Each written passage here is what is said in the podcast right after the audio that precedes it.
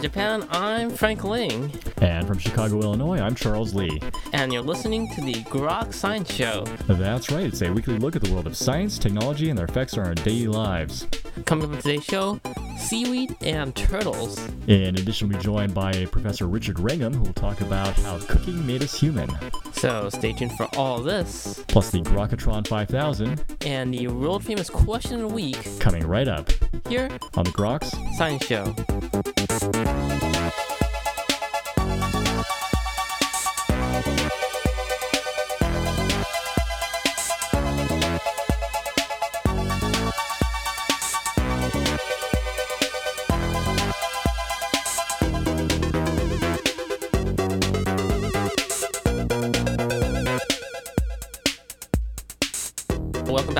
Grok Science. I'm Frank Ling. And I guess that makes me Charles Lee. How you doing, Frank? Pretty perked up now. Had coffee today. I thought uh, Japan was more of a tea drinking area. Traditionally has, but yeah, it has one of the densest Starbucks numbers in the world, I think. It's like a lot of micro roasteries. I, th- I think they're becoming more California these days. Which is good because California is becoming more Japanese and broke as well. well, there's one story about how California is becoming Japanese. Apparently, the wakame, the seaweed that Asians love to eat, has now invaded the California coast, and for the first time, it's actually been sighted in San Francisco Harbor. Good news for all the uh, seaweed eaters out there, or is it deleterious environmental effects? Although it can get lots of good nutrition from these seaweeds, apparently it's not native to California and it's choking off the native variety of aquatic life in the bay. So, what some conservationists are now doing is scraping it off from the piers to see if they can contain it. It's not clear if it's possible. If it's localized within a couple of places, it's possible to contain it, but if it's beyond that, then there's probably little hope that they could stop the wakame from spreading all over the harbor either that or the aquatic life there has to adapt and change into something more Japanese. Oh. Evolution. yes. Well, I, I thought everybody in California thought they were Asian. Uh, I thought that was Arkansas. Oh, okay. I'm always confusing my states. You know, I was never very good at geography. Mm. I went to public school, you know. So did I. if you want to know about that. It was actually in the recent edition of the San Francisco Chronicle. My favorite scientific resource in all the world. That's pretty damn good. Yeah, it's not even our favorite journal, too.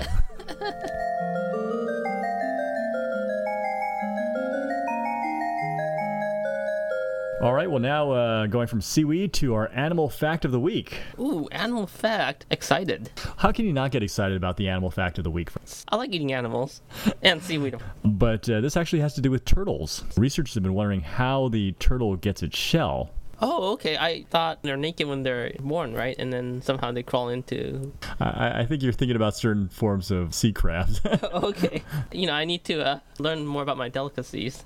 Uh, well, so this is actually work that was done in your neck of the woods by uh, researchers over at the uh, Riken Institute. This was work uh, described by Shigeru Kuratani, and he actually went to local farms trying to get fertilized eggs of Chinese soft-shelled turtles. Delicacy out there that tastes like chicken. Mmm, it's next on my menu they uh, looked at the development of the embryo, how the shell actually forms. Okay, so is the shell a, a part of the skin or is it part of the skeletal system?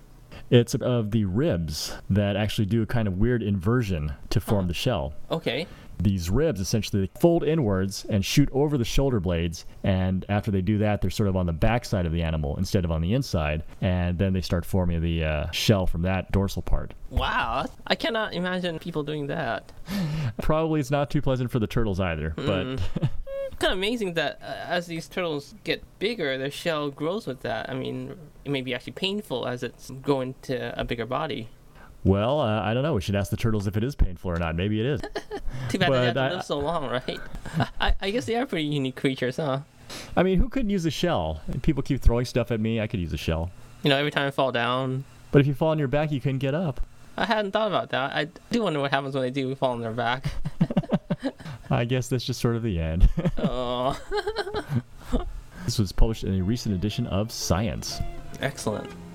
And that's all for a look at recent developments in the world of science and technology. You're listening to the Groks Science Show. Well, coming up in just a few minutes, Dr. Richard Wrangham will join us to discuss catching fire. So stay tuned.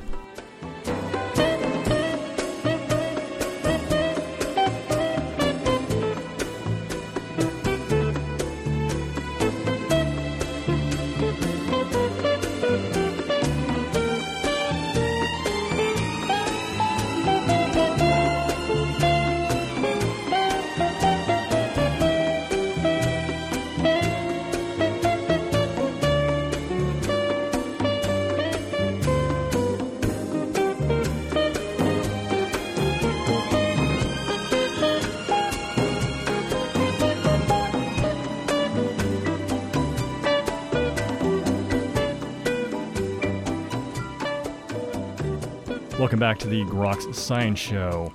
Well, there are many theories of the selective advantages that humans have that allowed us to split off from the other apes. But one that has been often overlooked is the role that cooking may have played in our evolution. More than any other change, how we tamed fire may be our greatest accomplishment as a species. Well, joining us today to discuss this issue is Professor Richard Wrangham. Professor Wrangham is a professor of biological anthropology at Harvard University, author of numerous scientific and popular works on the subject, including Demonic Males, Apes, and the Origins of Human Violence. His latest work, Catching Fire How Cooking Made Us Human, explores this topic for a general audience. Uh, Dr. Wrangham, I want to thank you very much for joining us today on the Grok Science Show. Hey, it's a pleasure to be here. Thanks. Uh, well, certainly our pleasure, and I think this is a, really a very fascinating book. A lot of your work in the past and present has dealt with chimpanzees. I'm curious if this idea sprung from your observations of chimpanzee behavior. It did in a way, because I spent a lot of time trying to eat chimpanzee foods, and I realized that they just were not suitable for human consumption at all. And then it slowly dawned on me that humans are different from other animals. You know, other animals can eat raw foods and survive very well, but humans really can't. I mean, cooking does two great things. It increases the proportion of the nutrients that you take in that actually are digested for various different reasons, depending on the nutrients. And secondly, it reduces the amount of energy that we expend in the process of digestion. So when cooking, we make our food softer, and softer food is easier to digest, it's digested quicker, and it takes less energy.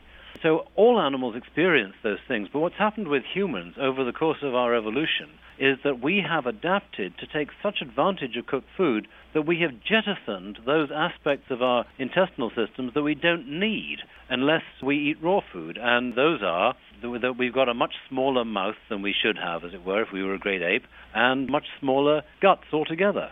And uh, it's because of the small size of our lower intestine and our stomachs and our mouths and our teeth that we are now committed to eating cooked food. But the great advantage of that is that we get even more benefit out of cooked food because we don't have to pay the cost of maintaining those guts. Mm-hmm. And what are the trade offs? What do we gain in, in return for a reduced gut? Well, we gain tremendous energy. So humans are able, in a very short time, to eat a very satisfying meal and to gain more energy out of our food than we would if we were eating it raw. And exactly how much is still unknown, but the evidence for protein is that protein as a result of being denatured by heat, exposing it to the action of digestive enzymes, we get something like uh, an extra 30% of energetic value out of cooked protein compared to raw protein. And it looks uh, similar sorts of figures for starch. So we get a huge extra energy boost. It probably explains why humans have a relatively short interbirth interval. Hunters and gatherers, it tends to be uh, of the order of three years compared to, say, six years in chimpanzees. It uh, explains how we are able to have long lives in which we resist diseases because we have immune systems in which we invest in a lot of energy uh, for them. We have long distances that we can travel every day. A chimp gets completely exhausted after traveling something like five miles, whereas humans, of course, on a regular basis work far more than that as hunters and gatherers.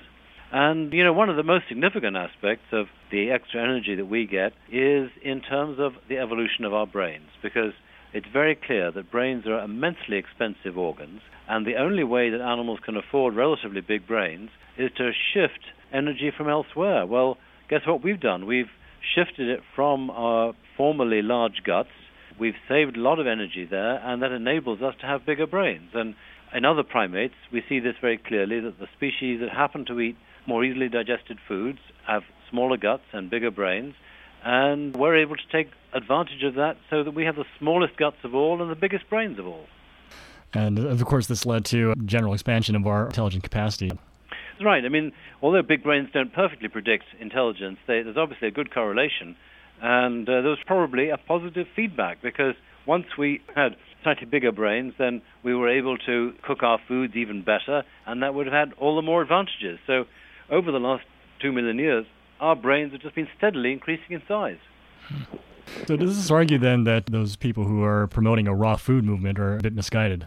Well, I think that is guided from the point of view that the philosophy behind a raw food diet very often is that it's natural. The essential argument is animals eat their raw food, they eat their food raw. Uh, we are animals, so it's natural for us to do so too. I think that's wrong. But on the other hand, the fact of eating raw food may well have all sorts of health advantages nowadays, as long as you are careful to monitor the effects. And one of the biggest ones is that if you eat your food raw, you lose weight. It's a great way to lose weight. The only difficulty is that it's quite difficult to do because you've got to have a, an iron will to resist the smell of that pizza or the temptation to dig into the roast. Uh, raw food is just not as appetizing for most people as cooked food is.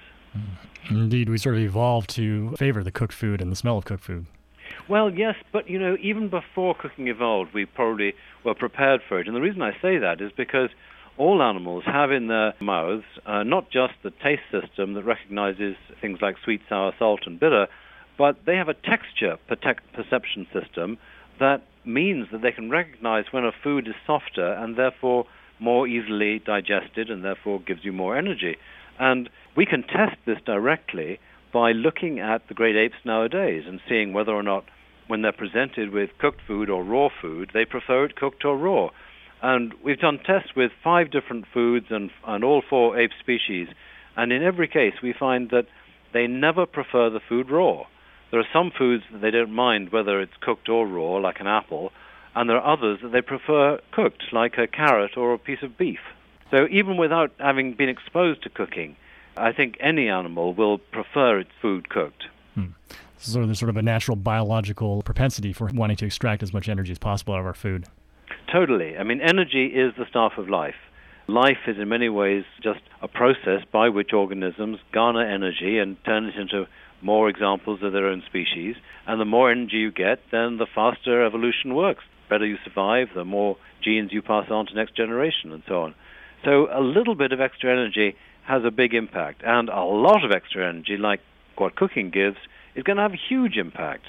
I think in many ways the acquisition of cooking can be seen as the largest improvement in the quality of the diet in the history of life. Hmm. Uh, you also show and argue that even very primitive societies still have cooking as the basic element of their society. It's a funny thing that all throughout history, people have spoken about the existence of tribes and peoples that do, in fact, eat their food raw. But in every case, it turns out this is not true, and it's just a kind of racist slur about the people over the hill that you don't like. But it turns out not only that in every uh, culture people eat most of their food cooked, but it's in a very specific way. They have a cooked evening meal. There is absolutely nowhere where people just bring raw food together and sit around eating their food raw in the evening. Everywhere they have a cooked evening meal, which is, of course, a, a wonderful source of companionship and society and trade, and seems very fundamental to the human condition. One of the great mysteries and, and interests of cooking is the fact that it relates to society in a very particular way, because in every traditional society, in fact, in every society in the world except for modern industrial society, women invariably cook for their husbands. This is the domestic practice. Uh, on ceremonial occasions, when there are special foods, then men very often cook those. But in the ordinary domestic way, women do it. And I develop in Catching Fire the argument that the sexual division of labor has as its ultimate root the development of cooking, that the Ur practice of sexual complementarity is the fact that women cook for men. And what do men do for women? Well, of course, they traditionally provide meat and that sort of thing. But I think even more important than that, in many ways, is the fact that by being married to a man, a woman has a protector of her food supplies. It means that when the local youths come through and want to pinch her food supplies, or some woman that she doesn't like, or some other some bachelor, she's got a way of getting back and protecting herself through being married to a man who acts on behalf of the whole community to say, no, nobody can do this. There's a rule. A woman's foods are protected.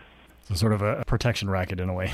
It is. It's a primitive protection racket, and I mean, you know, we often tend to think of the sexual division of labor as, as nicely complementary, and of course, in many ways, it is. Women do things for men, men do things for women, and uh, they both benefit from it. But if you think about the cooking relationship, there is a way in which men get the, the better side of the deal. And that is that men absolutely know that every night in traditional society, he is able to guarantee that a woman, his wife, will produce food for him. And if she doesn't, he can beat her up, and the community will just say, okay, well, she deserved it. It's a brutal world out there. But when a woman says to herself, What's going to happen about food tonight? she doesn't know whether her husband will produce any meat or any other food. It's a gamble. And the result of all this is that a woman every day has to spend her time collecting the foods, preparing it, cooking it, uh, or organizing the domestic life to satisfy the man, whereas the man has much more freedom about what he does. And one day he may help uh, domestically uh, by going off and getting some food. Another day he might go off and play politics with the neighbors, uh, look for girlfriends in neighboring camps, uh, go on war raids, and so on. So men are more free than women under this arrangement. Mm-hmm. And this probably led to a subservient role that women have in a lot of cultures. Yes, uh, even in the most egalitarian of societies, where women anthropologists have gone out to look for the societies in which men and women have pretty much equal status. The one area in which you find status is not equal is this, and it's not that women are necessarily happy about it. I mean, a woman can be coming back from the fields or wherever it is and say to the men, look, we've been working all day and you've been just sitting on your butts talking to each other, and now we've got to go off and do the cooking. You know, why is that? And you know what the men say? They say, that's women's work. Mm. And, and that, I think, underscores the sort of fundamental inequity associated with cooking and the sexual division of labor. Mm. Hasn't this sort of aspect of human develop uh, been appreciated before, or why has it been ignored? It's odd. I think, I mean, once you start thinking about cooking and you realize, of course, that it's hugely important for humans and no other animal does it, uh, you do start thinking it's rather surprising that people haven't drawn attention to this before because they really haven't. I think part of the reason is that traditionally cooking has been seen as a luxury rather than a need. And as a luxury, you don't think of it as having uh, any very penetrating importance for either our biology or society. But the increasing, very clear evidence that humans are not able to survive well on raw food except under the most extreme modern conditions of the highest quality of raw food, that really puts us into a state of nature and says, look, just like a cow is adapted to eating grass or a flea is adapted to eating blood, so a human is fundamentally adapted to eating cooked food. And once you have that new perspective, then you suddenly start asking, okay, now just how much has it affected our biology, our life history, our psychology, or all sorts of aspects of our anatomy and lives? Mm. There are sort of all competing hypotheses for why humans evolved to become the predominant ape. Do you think that this is the preeminent reason why we evolved as we did? Well, I do think it's the main reason that is responsible for a particular event, which is the event that took us from being pre human to human around 1.8 or 1.9 million years ago, when the Australopithecus or Homo habilis, the pre human, became the first true member of the human genus, Homo erectus.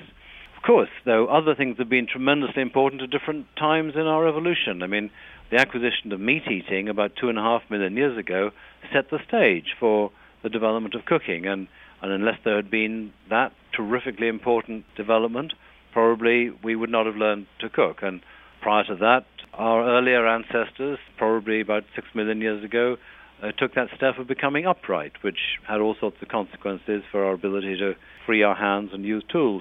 So it's not that this is by any means the only thing, but I do think that cooking is far and away the biggest influence at the time when, for the first time, we can recognize in the fossil record that our teeth and our mouths became small and our guts became small, indicating this commitment to cooking and therefore this pervasive change of more energy and bigger brains and bigger bodies and faster life history and so on. How has uh, this hypothesis been accepted among other anthropologists? to some extent, it hasn't been out long enough to be uh, seriously examined. I mean, it is true that 10 years ago, some colleagues and I published a paper in which we gave the outlines of this idea, and that was initially received with, I would say, a lot of negative reaction, a lot of skepticism, a lot of even sarcasm. But in the, that 10 years, I was saying there's a lot of change, and, and you now see considerable uh, references to it in a, in a favorable way in this book, I developed the gender idea, and that hasn't been developed before, and we'll, we'll wait and see what happens. The principal source of skepticism, I would say, is uh, from archaeologists who say, look, until you have real smoking gun, as it were, smoking barbecue pit from 1.8 million years ago, they won't accept the biological evidence. To me, that's just ignoring a very important source of evidence that, in this particular case, has demonstrated its validity. But but we'll see what happens. Uh, well, it looks like we're running slightly out of time. I'm just curious if you have some final words on your fascinating book. Well, I think one of the aspects that is really interesting is that as we develop an increasing sense of the value of different kinds of foods, we move from focusing on biochemistry to focusing on biophysics. And what this book draws attention to is the way in which cooking affects the biophysics of food and therefore improves its quality. And the significance of that is nowadays that if we look at the food labeling system, it pays no attention to biophysics. It treats a pound of raw beef as having the same caloric value as a pound of cooked beef. But it's not true. A pound of cooked beef has much greater value for us. And this is significant because uh, during the time that we have used the system of measuring calories in our foods, food has become better and better processed all the time. So, in a hidden way, we've been adding calories to our mm. foods. And the short story here is that I think that we are seeing one way in which there is a contribution to the obesity crisis because we're eating better and better processed food, more and more finely prepared, better and better cooked, and we're getting more calories out of our food. So, an awareness of these issues may help us with our health today. So, it certainly argues for a better food labeling system. Exactly.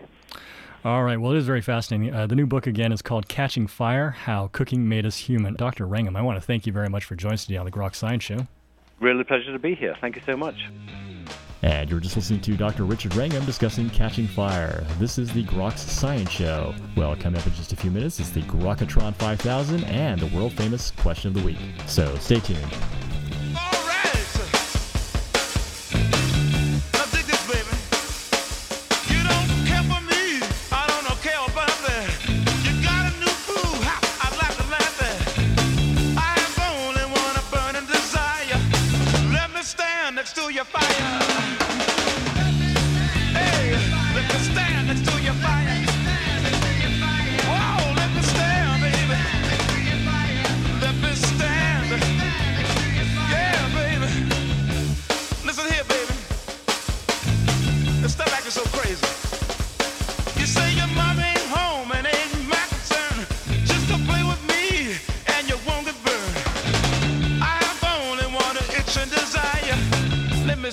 Next to your fire.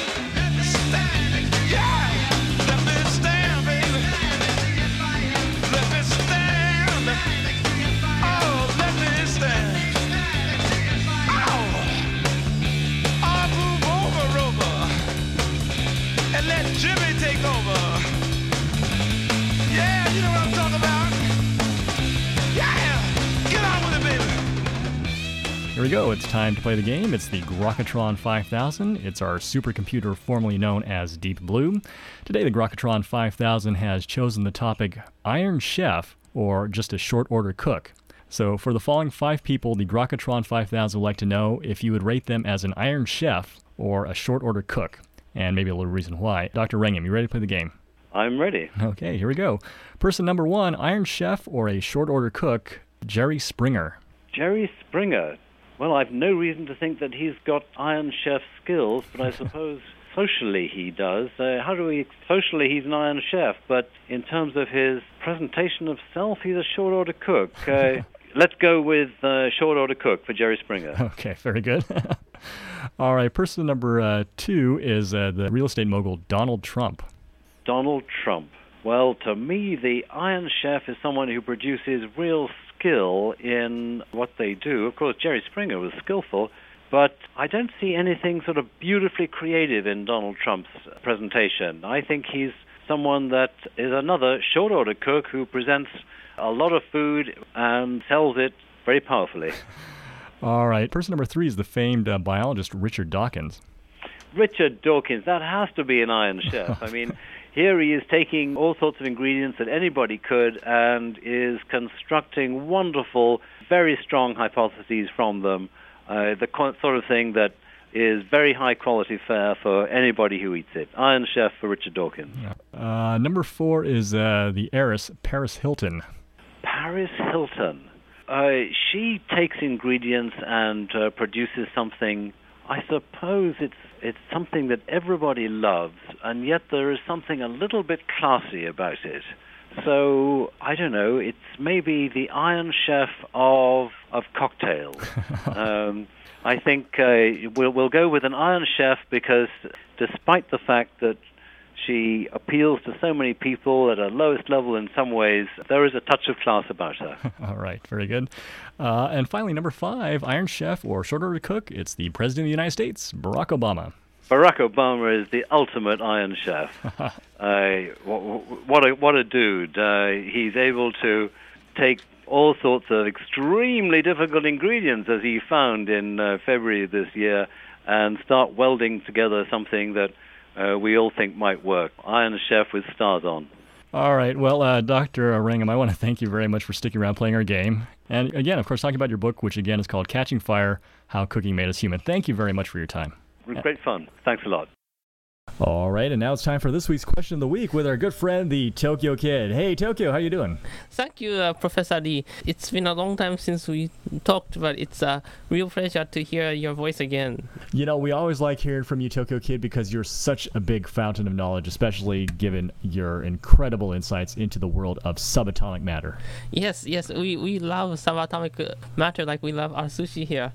and so recently we have a super big machine called the Super Kamiokande to look at subatomic particles. And the interesting question is, uh, what is a baryon? We all want to know what's a baryon. You know, I, I also wonder that too. But uh, my colleague re- reminded me recently it's uh, it's actually just the three quarks, only three. Only three? Wow. Yeah, th- like a sushi, you know, rice and meat, but only three particles. The soy sauce makes three, right? Ah, yes, yes. You're you're catching on, Professor Lee. wow. Thank you very much, Tokyo Kid. Ah, thank you, thank you, and uh, welcome back to Japan. And that's all for this week's edition of Grok Science. Make sure you tune in next week for more from the world of science and technology. If you'd like to contact us here at Grok Science, you can email us at science at groks.net. For Grok Science, I'm Frank Ling. And I'm Charles Lee. Make sure you also see us on the web at www.groks.net. Have a great afternoon and keep on grokking.